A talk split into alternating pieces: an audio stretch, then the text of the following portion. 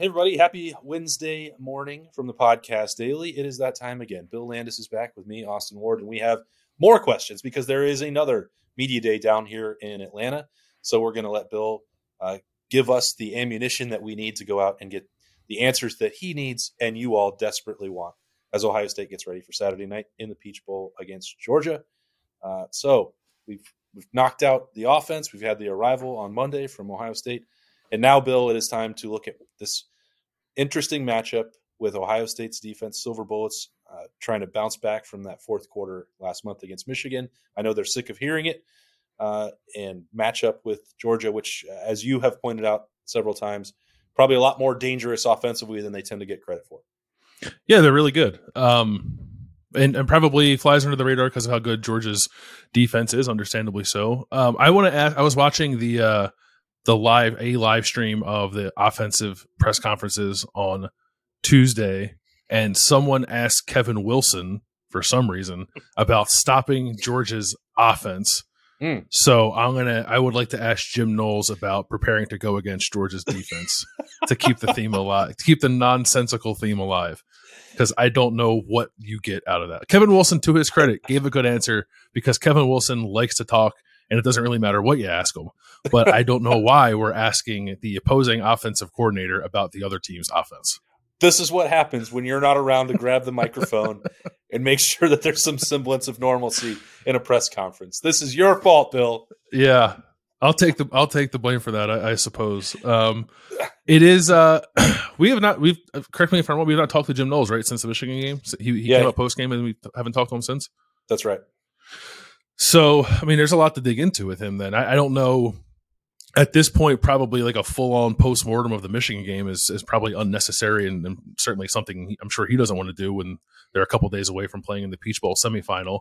Um, but I would be curious about what what he learned coming coming out of that. And I remember like earlier in the year, the thing I like about Jim Knowles is like he he almost begrudgingly so sometimes, but like he likes to tell stories about like like past instances in his career that sort of inform what he's doing now. I remember we were talking about like the lack of turnovers Ohio State had earlier in the year, and he's like, "Well, there was one year where I had back to back games where we had a dozen turnovers and or a dozen takeaways, and we gave up like 110 points in those back to back games." Uh, uh, so I'm wondering now if he, you know, that was probably or certainly wasn't his defense's finest hour against Michigan. Um, and I wonder if he's had experiences like that in the past where he just got really burned on big plays like that and maybe how it informed sort of how he how he bounced back from that, how he progressed forward from there. Because you, you wrote a story last week at Ohio State Rivals.com and, and I've kind of touched on it a little bit too. Like what do you do when your your aggression kind of gets turned against you when you're someone like Jim Knowles? Do you do you ratchet it back or do you stay true to who you are? And mm-hmm. um, I'm kind of curious where Jim Knowles is with that at the moment yeah, I think my my feeling on that, and I'm sure that this will be something that Jim Knowles addresses directly, is that you can't. He's been doing this long enough, and he has a, a large enough body of work and sample size and experience to draw from that you could say, well, it didn't work this time, but it doesn't mean that the system is broken or irreparably damaged, or you have to go to the next game and do the exact opposite of what you did before and suddenly become conservative. Like that wasn't what he was hired to do at Ohio State.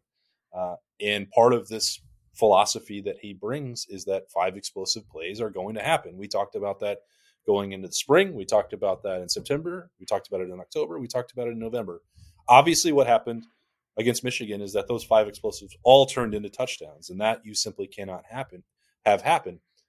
But on the same token, if you try and go out there and play against Georgia and say, well, you're going to sit back in a in a cover two shell and you know force Stetson Bennett to go up and down the field and then hope that you don't break in the red zone. Like I don't that doesn't seem like a smart strategy and it also doesn't fit with what Ohio State's overall approach is, which is Ryan Day wanting to make sure that his offense is on the field and getting as many opportunities as possible to put up points. Like all this stuff is supposed to fit hand in hand. You want your defense to be aggressive so that they can try and steal a turnover, maybe score on it. Uh, create confu- confusion and chaos for the quarterback. And if it's not a three and out, you know, sometimes a fast drive that scores is not the worst thing in the world if your offense gets to go back out there. Not advocating that Ohio State should do that or that Jim Knowles wants anybody to score, but there, the, this was a conscious effort going into it to play a much more aggressive style and accept the risk uh, on both sides of the football. Yeah, they want they want to be in your face, and and it's a, a as we talked about when Jim Knowles got hired, and, and, kind of throughout this year, it was a it was a flip, like a, a pretty much a, a, full like 180 from where they were previously under Ryan Day. Uh, full 180, I guess, does not make sense, but it was a 180 from where Ryan Day was uh, it was previously. A, it was a half 360. It was it was a half 360, um, an about face, if you will, and uh, and they they just don't. Jim Knowles does not want to be a, a bend but don't break kind of defense. Ohio State lived in that world. And um, you know it was kind of okay when you have a, a Chase Young, and it was less okay after Chase Young left. I think I think they want to try to set the terms as a defense, and sometimes that does lead to you getting burned. Um, I, I, part part of what happened against Michigan almost feels like like an anomaly to me. Like how, how many games are you going to play where a team scores touchdowns on that many big plays? I, I think not many. If you played that game ten times, but probably doesn't happen again if you if you play it out that way. Um, not to excuse it because because it happened and they lost, but but I think if you're Jim Knowles, like I maybe maybe the the the scar that we're assuming exists from a game like that maybe doesn't exist for Jim Knowles just because he's lived in that world for 30 plus years now and he knows that sometimes that that's just going to happen and I, maybe the worst thing you can do when something like that happens is kind of totally abandon who you are and what got you there so I, I don't expect Ohio State to to scrap that idea entirely but but I think there is probably something between all out aggression and and being passive and and guys like like Ronnie Hickman and Tanner McCalister were kind of talking about that when we had the on campus media day about picking your spots a little better. And and I wonder if if Jim Knowles might do that in this game but I don't think if Ohio State like sits back on its heels and and tries to you know confine Georgia's offense and then hope to stand up in the red zone I think you're asking for a bad day I think I think you have to try to pressure Stetson Bennett in a way he hasn't been pressured before and get up in their face and, and try to be an aggressor against a team that's that's really good and frankly probably hasn't played very many defenses that were up to the task. So we'll see if Ohio State's is, but um, it does put Jim Knowles in an interesting spotlight given what just happened to him the last time Ohio State was out on the field. Yeah, I mean, I don't even think that Georgia's a team that you want to mess with in the red zone that much because they're so mm-hmm. their their personnel is like ideally suited for working in small spaces, whether that's with the rushing attack or Stetson Bennett using his legs, or I think probably your next question, what you do with those two tight ends, because that's where they're most dangerous. You get them into those confined spaces and they can dictate what personnel the defense is using, and they can either be flexed out and make plays happen as wide receivers, or obviously block for a rushing attack that's pretty good. The the yeah, there's a lot to worry about with it's and it's not just like it's like they'll hand the ball off to Brock Bowers. Like, what do you do? Like, I don't, I don't. What are you supposed to do against that? They don't do it a ton, but every time they do it, it seems to be effective. Um, and they weaponize those, weaponize those guys, um, in really like fun and creative and difficult. I'd imagine to stop ways when you're a defensive coordinator. So, so yeah, I don't, I wouldn't want to live in a world where it's like, okay, we're in the red zone, let's let's stop them now. It just doesn't doesn't seem like it work out very well. Um, I I wonder too, like to, to that point, to your point about the tight ends, like what is applicable from playing Michael Mayer to to this game and and I thought they had a really good plan against Michael Mayer when they played Notre Dame in the opener. But that's also an offense where you you don't really have to worry about much else other than Michael Mayer and mm-hmm. and Georgia kind of has two of those guys um in in addition to a playmaking quarterback and a pretty good rushing attack and good enough receivers that you have to uh, you know be be honest against and and um, a stable of running backs. Some of them are, are, pretty dynamic pass catchers. There's just a lot a lot to worry about there. In addition to the most dynamic guy, which happens to be Brock Brock Bowers at the tight end position. So um, I don't know. Like I, I I think you could divert a lot of of your attention to Michael Mayer and, and get away with it. I I wonder if you can do that against Georgia. It's probably still the best course of action. Um, but I, I don't know. I'd be curious what Jim Knowles thinks of that because the, you know it's it's not Georgia's offense is is not nearly like a, a one trick pony the way that I think Notre Dame's is. Yeah, and we've asked about this really since the matchup was set on Selection Sunday. What does that mean for the personnel that you use, you choose to use to defend yeah. Georgia? What Jim Knowles is going to do there? You know, he's obviously not going to reveal that game plan later on this morning. I had asked I thought it was interesting. I asked a number of guys, and Berm and I were there at the College Football Hall of Fame on Monday night, and uh, you know, just some general conversation, not trying to break any news or the cameras weren't rolling, but like just a sense for what they thought that safety situation would look like, what what groups might be involved, because we've posited that Sonny Styles and Josh Proctor may have opportunities to impact this Peach Bowl, and nobody really talked about that specifically. And the reason that they didn't is they said this week, at that point on Monday night, they had not put a lot of game plan in to practice in that the safe what i mean by that is the the safeties were all still rotating and all of them were getting prepared for a number of different looks and getting reps and i don't i don't know what's normal or not normal for installation for a game but when you think about if you're in the season tuesdays when ohio state would go out and have their first real practice to get ready for an opponent that saturday so i don't know maybe they're not being entirely truthful about that. Maybe they already had a better idea, but several players suggested to us that, that they didn't really know yet exactly how Jim Knowles wanted to defend those guys, uh, at least in terms of having repped it on the practice field. I thought that was interesting. You know, Tuesday they had a completely closed practice. I, I think that that's probably where they got narrowed narrowed down the attention a little bit for what they want to do. Wednesday we'll have just 15 minutes to look at them, so we're probably not going to see a lot of great indication of of Sonny Styles popping out there in a in a larger personnel group. Um, maybe that'd be cool if they did, so that we could talk about that for the next couple weeks or a couple days. But yeah, I, I, just I thought that was fascinating. That seems to be the approach is that Ohio State didn't want to spend an overload amount of time putting in a game plan and emphasizing that for two two weeks or so. Yeah, uh, I think I think it's different for players and coaches. Like I remember going into I think I was like I was in the Woody for some reason like last spring and I think I was in Ryan Day's office briefly. Like Notre Dame film was on the TV in Ryan Day's office, and I was like, "Oh, that's interesting. That game's not for another seven months." But um, I think the, co- the, the coaches, I think, put a lot on themselves um, to scout opponents and come up with plans. But I think there's a fine line between overburdening your players with with preparing too much, and, and maybe that came out wrong. But like you know, I, I think if you spend a three full weeks game planning game planning for Georgia, you you enter the paralysis by analysis territory if, if you do it a little too much. So I think it's probably better for Ohio State's players that they did treat this time in Atlanta as the true game week and, and really dive into like you can watch personnel, you can watch tendencies, but like here's how we're going to defend this, here's how we're going to attack this kind of stuff, and then put it onto the practice field. I think it makes more sense to do to do that this week. So I'm not I'm not surprised to hear that. Um, but it's it, it's it's equally frustrating and also like makes me a little bit excited for, or more excited, I guess I should say, for the game, not knowing exactly how they're going to defend this unique problem of Georgia's two tight ends, and whether that is a Sonny Styles or, or, or a Josh Proctor.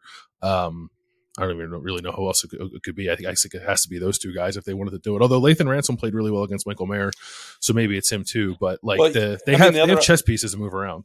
Yeah, the other part is, you know, linebackers, obviously. Mm-hmm. Um, if they wanted to get involved there, you know, Cody Simon could play more. Uh, CJ Hicks, by the way, did not tear his ACL, um, so he's available for that. If That's Ohio great.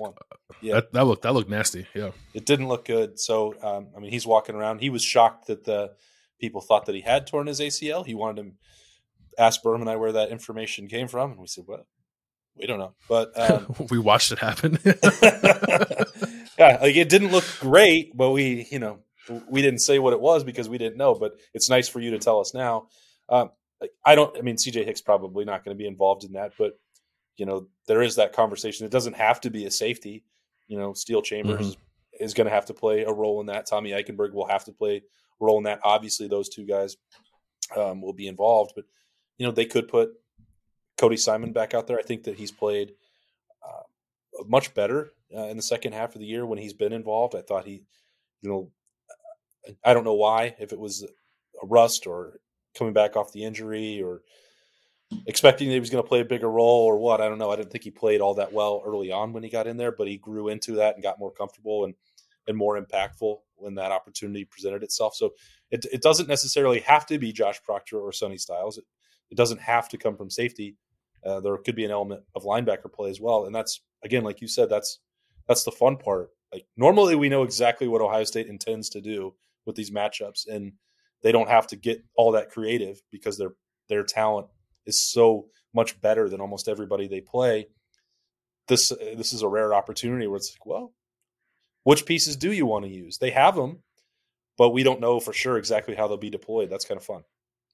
Yeah, and I, I guess I don't know. Did the fact that Jim Knowles put Sonny Styles on the field against Wisconsin, which again might have been just at the time might have been more of an injury thing than than anything else, but the, the willingness to do that kind of shows me that he's willing to get creative in, in matchups like this, and um, even against Michigan, like they they didn't play different personnel all that much. I guess they played with some four linebacker looks a little more than they had in the past, but they still changed up the plan fairly drastically in terms of how much they crowded the line of scrimmage and played with zero coverage. So like Jim Knowles, um, one of the things I liked about him when Ohio State hired him is that he uh, had a history of tailoring his game plans to you know whatever an opponent's specific strength was. Like Ohio State's previous defenses just sort of ran out there and did the same thing every week, um, no matter who they were playing or what style of, of, football it was for the most part. Jim Knowles, I think, is, is a little more calculated than that. So that that leaves me uh, eager to see how he how he approaches attacking this particular test against Georgia because it, it's not.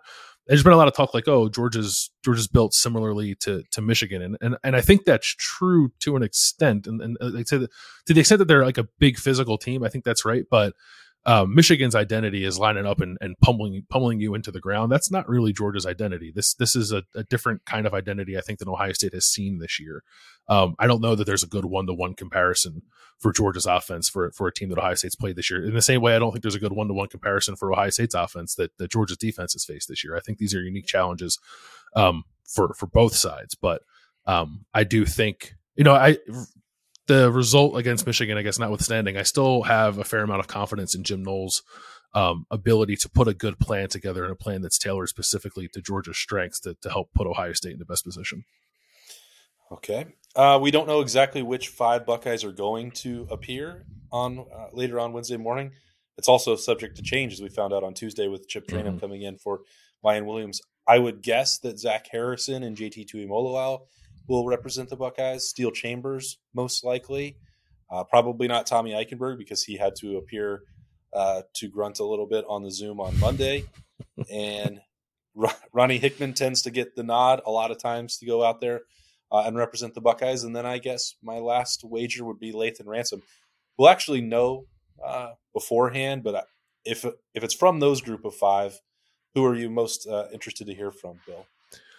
Uh, whoever on the defensive line is there, um, Zach JT, uh, maybe like a Taron Vincent, or uh, maybe that that probably be one of the, one of those three or two of those three.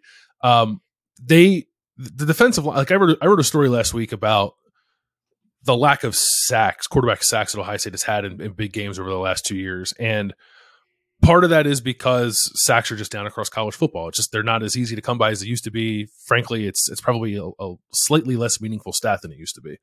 Um, but nonetheless, like five sacks total in their last like five quote unquote big games is not very many, and, and I think you'd like to see Ohio State have more. And but when I wrote that, I, I didn't write that to suggest that Ohio State's defensive line had been playing poorly. Um, I think they've had a really good season, especially against the run, and there have been some real bright spots in, in, in pass rushing as well. But uh, even like against Michigan, where if you look at the pressure rate, it's like, oh, it was pretty good against JJ McCarthy. Like I, I didn't consider it particularly effective because they they couldn't get to him, and then when they did get to him, they let him slip away, and then he made big plays down the field. So like. Mm-hmm. Can, can, and that's happened a lot this year where where they've just let slippery quarterbacks kind of get away from him and, and I know that that's difficult but Stetson Bennett, I think, is a similar kind of guy, maybe slightly less athletic than a JJ McCarthy or like a Dequan Finn um, from Toledo, but but impactful in that area nonetheless. How do they how do they corral him, keep him in the pocket, and close it on him in a way that doesn't allow him to extend plays? Because like Bobby Carpenter was talking about this on on the live show on Monday, like Stetson wants to get out because he's little. He wants to get outside of the pocket and make those plays down the field. Can you can you keep him in there? And Ohio State's got some really big bodies with JT and Zach, and um, even like Tyleik. If you can get Tyleik Williams in there rushing up the middle, I think to make a quarterback uncomfortable if they can rush responsibly. Um, and I think that th- that's been lacking at times this year. So I guess like all, all of that combined is is a way of me asking like, can we can we see a game where we feel Ohio State's defensive line like take over?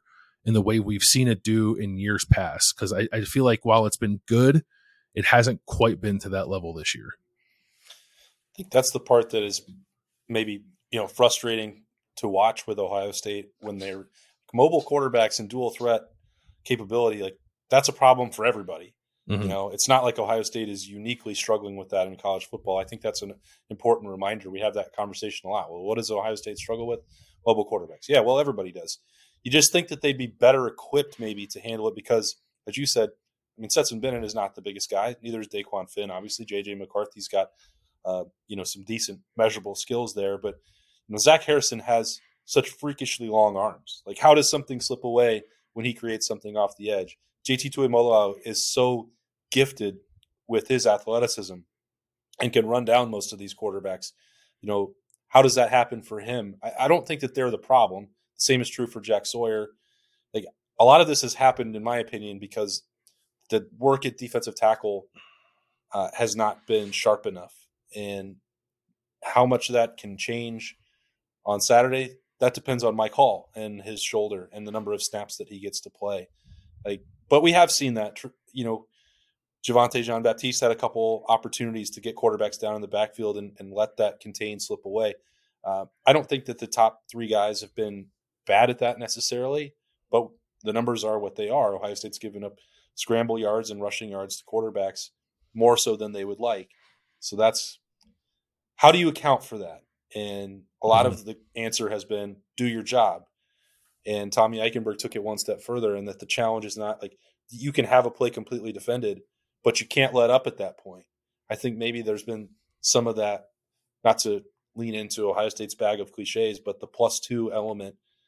Uh, like just because you finished your initial job doesn't mean that the play is over. Mm-hmm. And I'm not suggesting that Ohio State's been bad at that, but certainly they're aware of it because they're talking about it. Yeah, I think again, uh, funnily enough, it seems to be the thing that's maybe maybe lacking the most on both sides of the ball for Ohio State is what happens when a play breaks down. Yeah. On on on offense, they maybe don't take advantage of those situations enough, and on and on defense, they just seem to lose focus a little bit. Uh, and that's not just a defensive line; that's, that's, probably even more on the back end of the defense.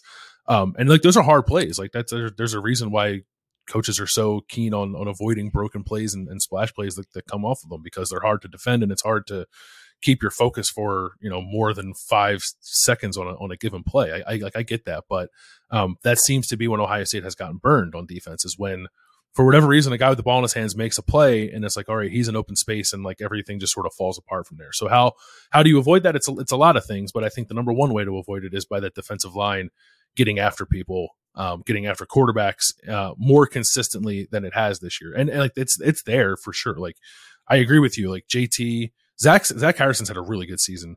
Um, JT's had a had a tremendous season and like real real flashes of brilliance. I think Jack Sawyer has had moments of promise as well. But if they can get those tackles going, like a healthy Mike Hall, the the best version of Tyleik Williams, the best version of Taron Vincent, and you have to pay attention to those guys in the interior or or not, and they're playing well, and you can let them wreck the game from the inside. Like I don't know what you do against an Ohio State defensive line that's clicking on all cylinders. It just like because of injuries and and maybe lapses in focus at times. I just don't know that we've seen that.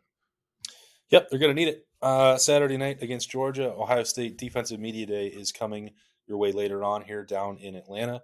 Bill's going to still cover it as always back in Columbus. He'll have some stories at ohiostate.rivals.com, and we'll talk to him on the podcast daily again for Thursday, unless he gets called down uh, to the hospital, which is always something that could happen at this time. High alert back there for the Landis crew.